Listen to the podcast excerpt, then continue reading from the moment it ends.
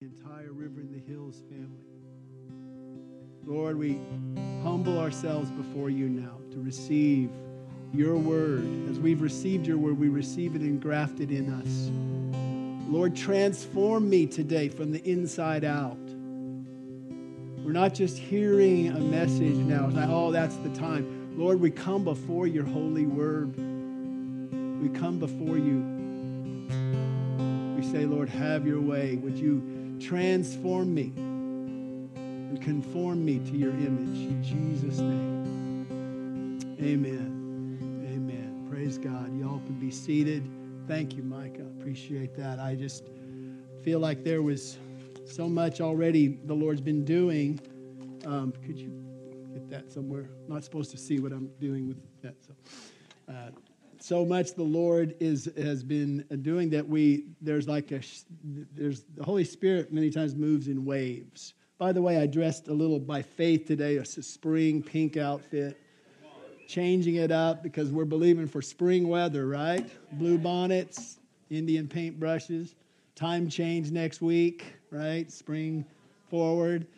Um, but there are waves of the Spirit, and so I, I really wanted to take a moment for the Lord to kind of let what's been already happened today go down deep in your spirit for then what he's wanting to do now, do now with the Word and uh, with our lives. So if you have your notes, if that, they'll help you to follow along. I can skip around as well, uh, and you can dig deeper in the notes later this week. But uh, most of you would agree that we are living in an hour of great shaking. I mean, the COVID pandemic's been going on for over a year now, and a dozen other kinds of pressures have been reverberating throughout our, our world, really, throughout our government, our economy, our culture, our education system.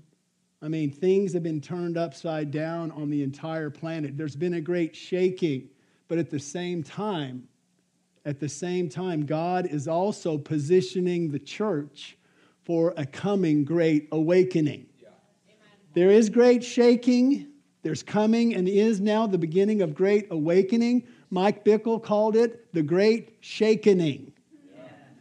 Because they're both happening simultaneous with one another. So don't be dismayed when you see the shaking because you say, man, awakening is coming. Yes, sir. Awakening of a church of the body of Christ becoming truly biblically woke.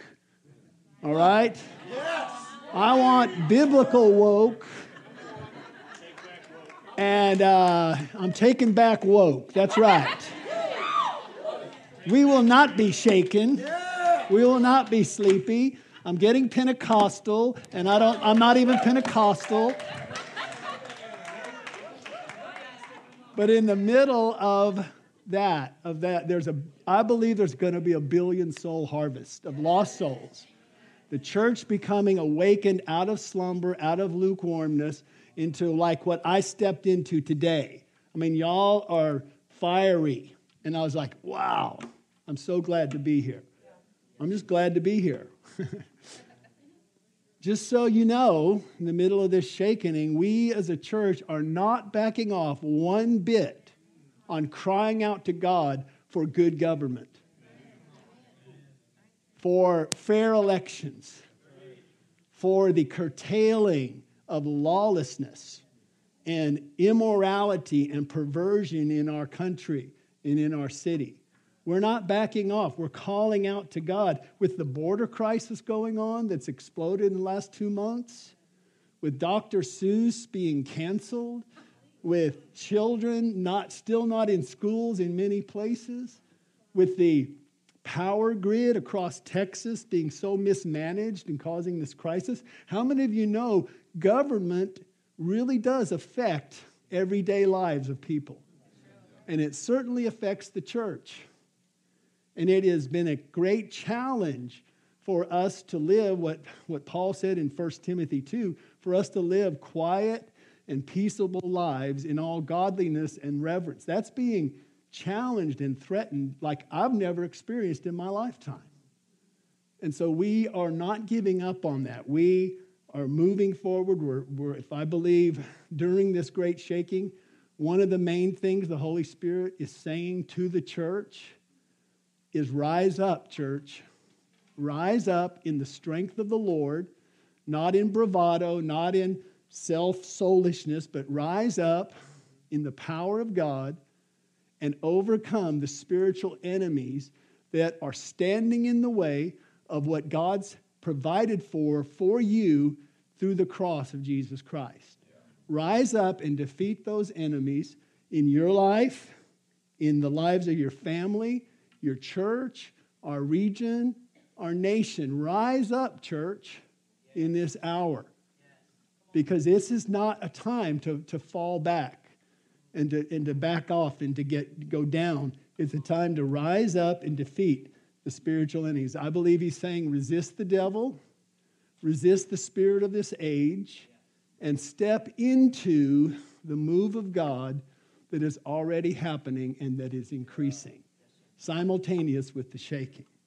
He's saying step into that. You know, I, I preached a message a while back called Revival Within the Chalk Circle. Like you draw a circle around your life and say, really? What, it, what I'm talking about here, it starts with me. Am I going to rise up? Not just, oh, y'all need to rise up. Revival in my chalk circle, then it releases to my family, to the church, to the, my neighborhood, and to the, the, play, the world around us. So today I want to go back to a familiar theme of Joshua and Caleb that we've looked at before as they spied out the promised land. Out of this time, it's out of Numbers thirteen and Numbers fourteen, because there are some important lessons for us today. I believe this is very fresh and now and relevant to us. In particular, I want to look at the life of Caleb. You may not have ever really studied Caleb that much, but I want to look at the life of Caleb, because in Numbers fourteen, verse twenty-four, it says, "My servant Caleb, because he has a different spirit in him, I will bring into the land where he went, and his descendants," that's so big, "his descendants shall inherit it." Since COVID began, like I said, about a year ago, I have found myself at different times standing up here spontaneously. It's like it just kind of came out of my mouth. I'm like, how did, where did that come from? But I've been declaring that God is calling us to be a Joshua and Caleb church. He's been calling us to, to not give up, but to rise up in this hour. And that's what Caleb had. He had this different spirit in him that was prime. One of the main things about this different spirit in Caleb was he didn't give up. He rose up. In the midst of, of really looked like insurmountable odds, kind of like with your word today, Caleb. That's God's called us to victory in the middle of this. In the middle of what looks like insurmountable odds, he rose up. He had he said, I'm, I'm rising up. He didn't have a pity party. He had a victory party.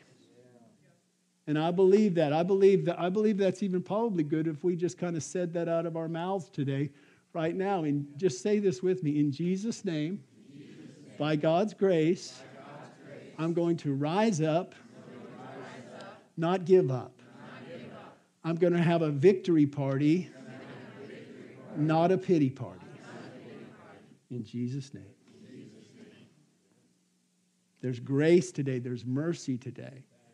Have anybody do the little thing of here? What's this? It's the little world's smallest little violin, violin saying, uh, "I did." This was way before SpongeBob, so this was Baylor campus, nineteen seventy-nine.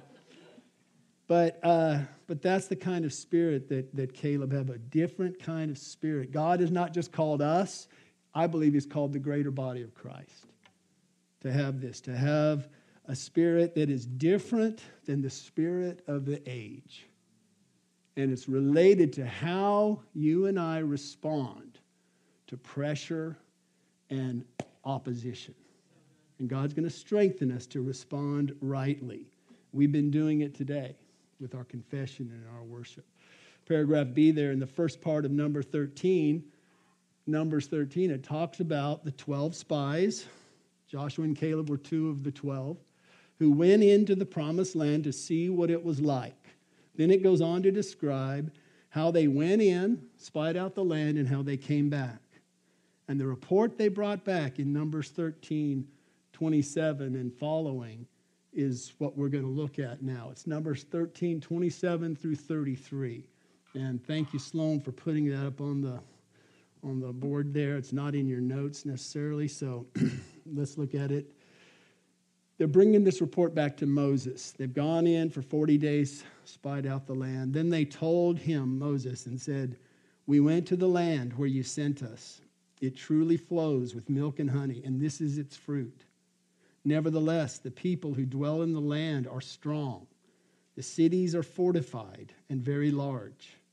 Moreover, we saw the descendants of Anak there." Now, in modern Hebrew, Anak is the word for a giant. So if you were over in Jerusalem right now and you ordered an, a giant ice cream, it would be an Anak ice cream. In Jesus' name, there you go. If you love ice cream, you can go to, try that at Amy's Ice Cream in Austin, right? I'd like an Anak ice cream. They'll be like, we don't have that flavor, you know. But it's, they saw the giants, the giants are the descendants of Anak. The, verse twenty-nine, the Amalekites, the Amalekites dwell in the land of the south. The Hittites, the Jebusites, and the Amorites dwell in the mountains. And the Canaanites dwell by the sea and along the banks of the Jordan. They're giving their report. So as they give their report, apparently there was some sort of protest that rose up when they said, when they gave, were giving this report. Because, and then in verse thirty, Caleb quieted the people before Moses and said, "Let us go up at once and take possession, for we are well able to overcome it." Verse thirty-one, but the men who had gone up with him said, "We are not able to go up against the people, for they are stronger than we."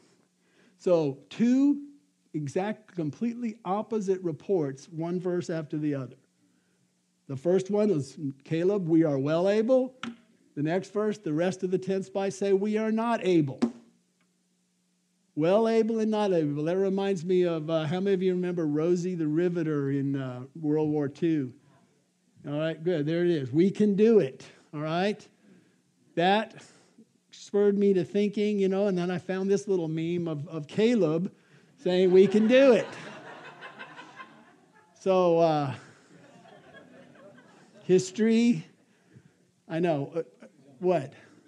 It's amazing. We can do it. But the rest were saying, we can't do it. We're well able and we're not able. I did a little math. I did my little calculator out. Two of the twelve said we are able. So that's uh, seventeen percent said we're able. eighty-three percent, well, it's sixteen point seven seven something. seventeen percent, eighty-three percent we said we're not able. A different spirit.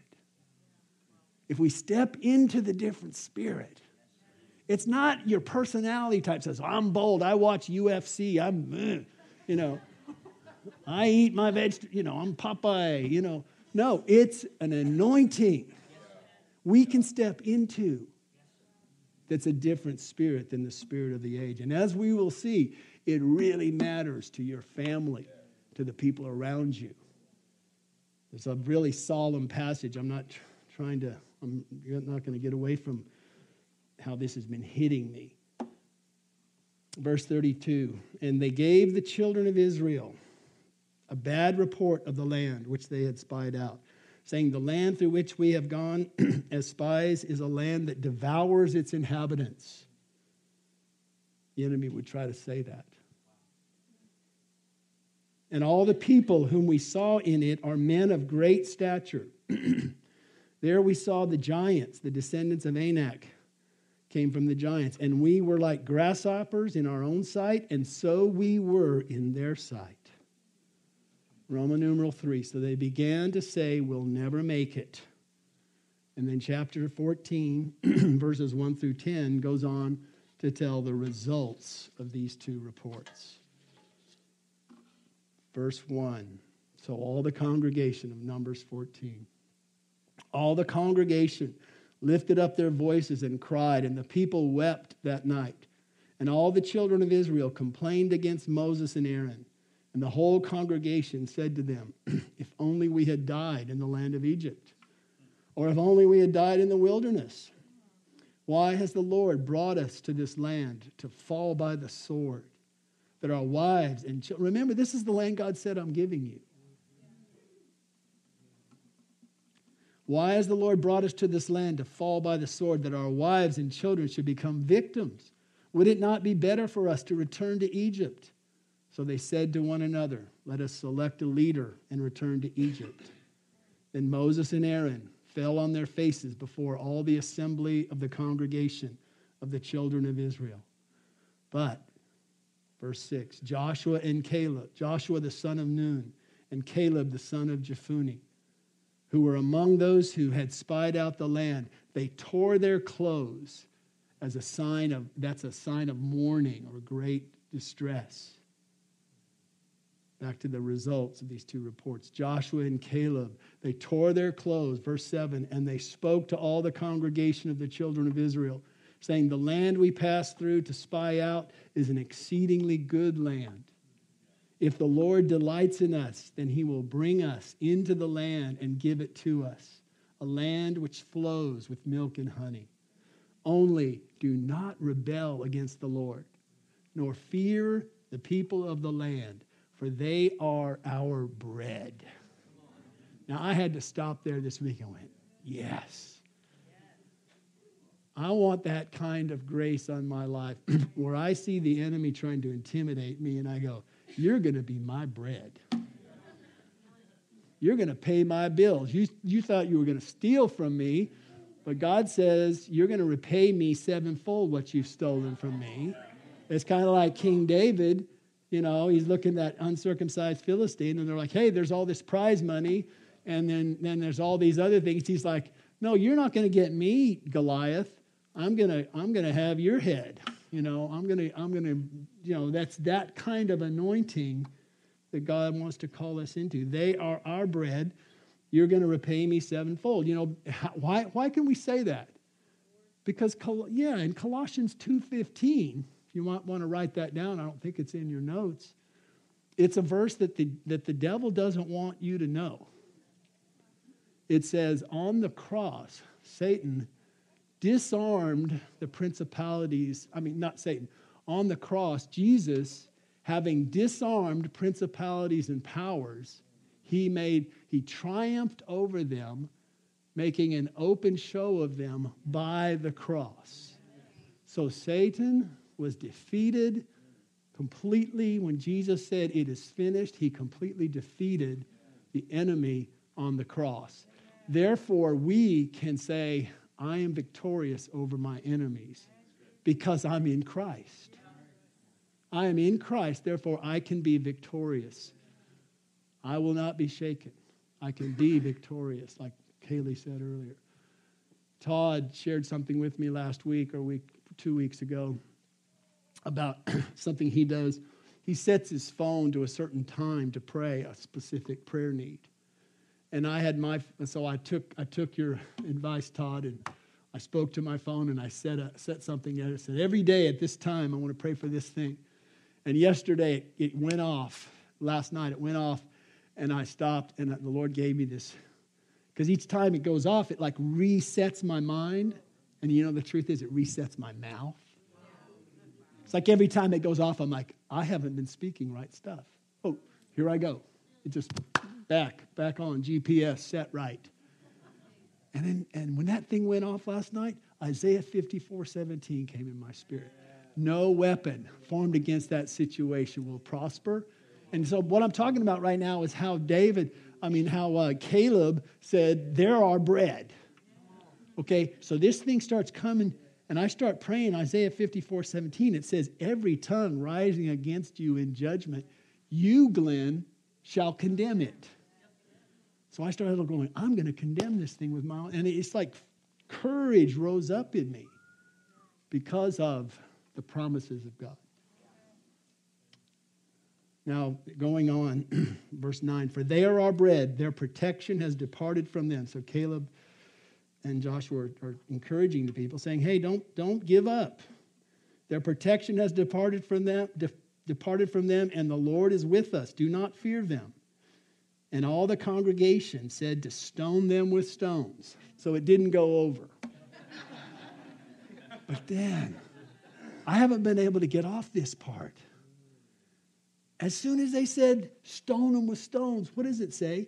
"Now the glory of the Lord appeared in the tabernacle of meeting before all the children of Israel." So when you feel like it's insurmountable and it's like nothing's happening and I'm feeling this, this attack over my life, the glory of the Lord's right there with you. The glory of the Lord's appearing right in the middle of the shaking. I believe that. That stuck out to me. Roman numeral four. Then we read the Lord's response. We see their response. We see the report. We see their response.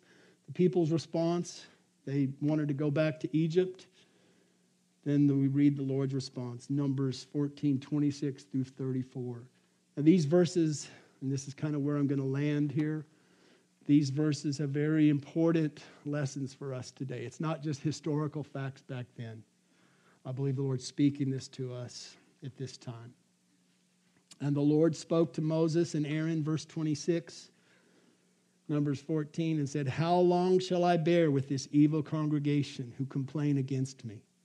I've heard the complaints which the children of Israel make against me. Say to them, as I live, says the Lord, just as you have spoken in my hearing, so I will do to you. The carcasses of you who have complained against me shall fall in the wilderness. All of you who were numbered according to your entire number, from twenty years old and above, except for Caleb, the son of Jephunneh, and Joshua, the son of Nun. You shall by no means enter the land which I swore I would make you dwell in.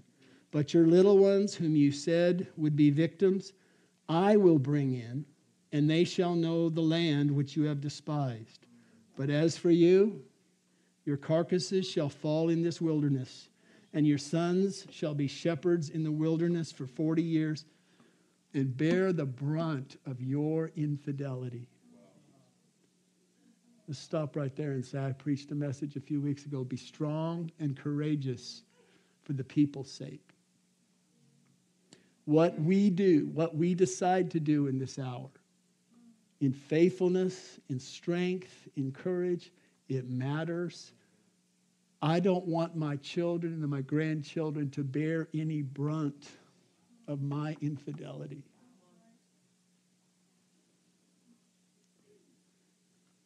Until your carcasses are consumed in the wilderness, verse thirty-four, according to the number of the days in which you spied out the land, forty days for each day, you shall bear your guilt one year. So they went in forty days in the land.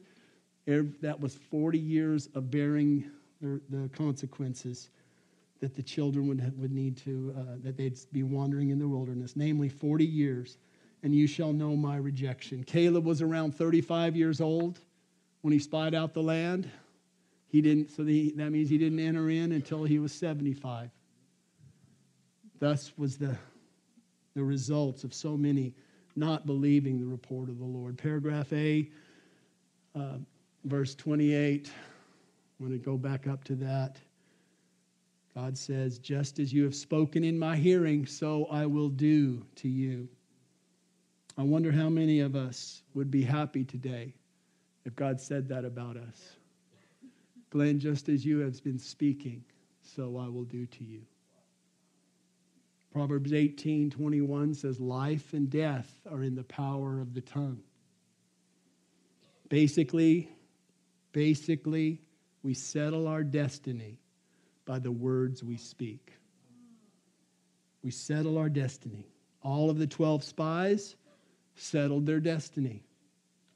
The people who responded with a negative response to the reports settled their destiny. God didn't settle their destiny. They settled it themselves. Paragraph C, think about it. Your eternal destiny as a Christian began with what you believed in your heart and with what you said out of your mouth. Romans ten, nine and ten says, if you confess with your mouth Jesus is Lord and believe in your heart God raised him from the dead, you shall be saved. Your eternal destiny got set in motion by the words. Convert, Romans ten ten, with the mouth confession is made unto salvation. So if your whole Christian walk started with what you said, your eternal destiny got set, but now what happens, but from that time, for me it was March third, twenty-first, nineteen seventy-six, a Sunday night service in Albuquerque, New Mexico. I said, Jesus, I make you Lord of my life, Lord and Savior. Which hit, just hit me in two weeks. It's my birthday. forty-five years. But from nineteen seventy-six till now, the degree of encounter I have with the heart of Jesus and the degree of experience that I have in my life with the promises and the blessings that Jesus provided are so much determined upon what comes out of my mouth. Negative or positive. And so I wonder how much I know in my life. I want, I say, Lord, help me with the words of my mouth. Help me to say the right things. Luke six thirty-eight. It's Jesus is talking there about measuring out. The primary context is about financial, but Luke six thirty-eight in the Berean translation, it says, with that measure you measure, it will be measured again to you. I don't believe it's just about finances. I believe it's, it's a kingdom principle. Whatever we measure out with our words, the Lord says, I'm going to measure back to you. That which you've said, I will do to you. What you have said in my ears, I will give to you. So I want to do a little illustration. Pastor Nate, if you don't mind holding this. Pastor Nate, this is a measuring tape. We'll get here. Sorry. He's never seen that. My, by the way, my phone's going to go off in a minute because I'm it's going to remind me of something. So I'm going to, well, there it is. That's not prophecy. But you know what? That's going to remind me of something that just fits right now. Um, I have now set my alarm. I talked to my little phone. I said one thirty p.m. every day because according to military, it's not one thirty right now. I could have I could have preached until one thirty, and then it would have really fit, but I didn't. Um, but one thirty is thirteen thirty in military time to remind me of Numbers thirteen thirty. And at one thirty each day, that's going to go off, and I'm going to say, Lord, whatever I'm facing, I'm going to say, in your name, by your grace, I am well able to overcome that. That's my set. Now this phone. We're redeeming the phone, right? So, to that which you measure out will be measured back to you, okay? All right, so what were the words of that song? We will not be shaken. Yeah. Uh, well, let's go with, we'll just say a verse. Say, say a line, please.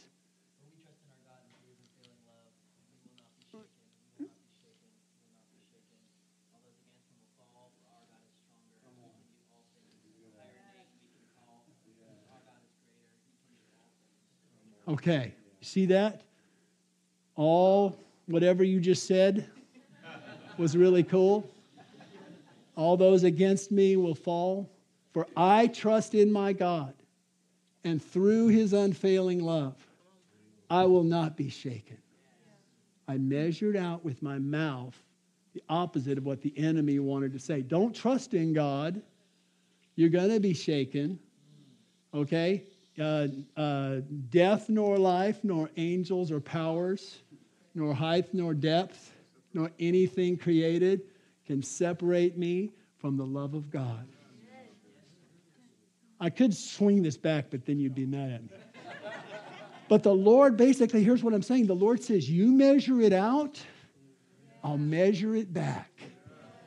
You want more encounter with my heart? Measure out how much nothing can separate you from my love. And you can encounter his love. courage. We will not be shaken. Thank you so much. Thank you, Lord. That's enough. If you can, Micah, if y'all can come up. It's like Jesus is handing us, and it's really with the offering too, Todd. He hands us a measuring stick in Luke six thirty-eight. To that which you measure out, how much? And there's mercy today, because I have been more convicted about this message than I can think of. I, I mean, I get convicted every time with messages, but really convicted about the words out of my mouth. James three says the tongue is like a little match that sets on fire the, the, a forest fire. James three says our tongue can be set on fire by hell. Strong words, but that's James three six. Acts two says the Holy Spirit came at Pentecost with tongues as of fire, and they spoke in tongues. Our tongue can be set on fire by hell or by heaven. I've been praying, Lord, set my tongue on fire from heaven. I'd like you to stand up if you would. I want to open this altar for those who would agree with me, would want you to come. And I'm going to pray. I want us to pray for fresh fire to fall. Just come on up right now. If you want your tongue set on fire by heaven and there's a, heart, a desire in you to say, Lord, forgive me for speaking complaining. Forgive me for not speaking words of faith. What have I been thinking? What have, what have I been saying to myself? You may, here's a big one. You may not have been saying it out loud, but what have you been saying to yourself? What are the words that have gone through your mind? How would it be if God said, Glenn, the words you've said the last forty-eight hours, just as you have spoken, I'll do to you? Would you want that? I was like, Lord, what about the last five years? How have I been speaking? So right now, let's just ask the Lord to forgive our tongues. Forgive us for, for complaining, for, for speaking soulish negatively, other, other kinds of utterances. I'm just going to throw this in. I have been convicted about saying two words this last year, and every time I just say, Lord, be it like soap in my mouth. I've been saying crazy way too much. That's crazy. This is crazy. I'm just talking about me now. Nobody. Okay. And I've been saying weird. That's weird. This is so weird. Did you know the word weird defined as having power to control your destiny? It's referring to the witches in Shakespeare's Macbeth. So I want my destiny in God to be released by speaking faith. And so I've asked the Lord, please forgive me for saying crazy and weird. Because there is a spirit released in our world today of insanity. There's a spirit of mental attack. And I don't want to add to that. Now again, I'm not telling you, I'm just telling you my personal conviction. So Lord, even now, let's just, Lord, forgive us, forgive me. Forgive me especially of the things I've uttered inwardly about myself, out of frustration with my circumstances. I don't want my tongue set on fire by hell. Pastor Nate, could you come up here? I want you to pray for the fire to fall on us. I want the I want I want the fire. Okay, so I'm just shifting into now I'm being I'm at the I'm at the trough and I want to eat. I want the food. I want my tongue set on fire by heaven. Speak, yeah. I declare, I declare across this room, God is calling you to be like John the Baptist. He's calling us ministers to be a flame of fire. Fidelis, where are you, Fidelis? He's call, He's making you a burning and shining lamp, and out of your mouth, the fire, the fire of God. Lord, just, let's just receive that right now. Lord, make me a burning and shining lamp in this hour. Fill me with oil. I want my destiny to be all the way. I want to move into all the promised land that you have provided, Jesus.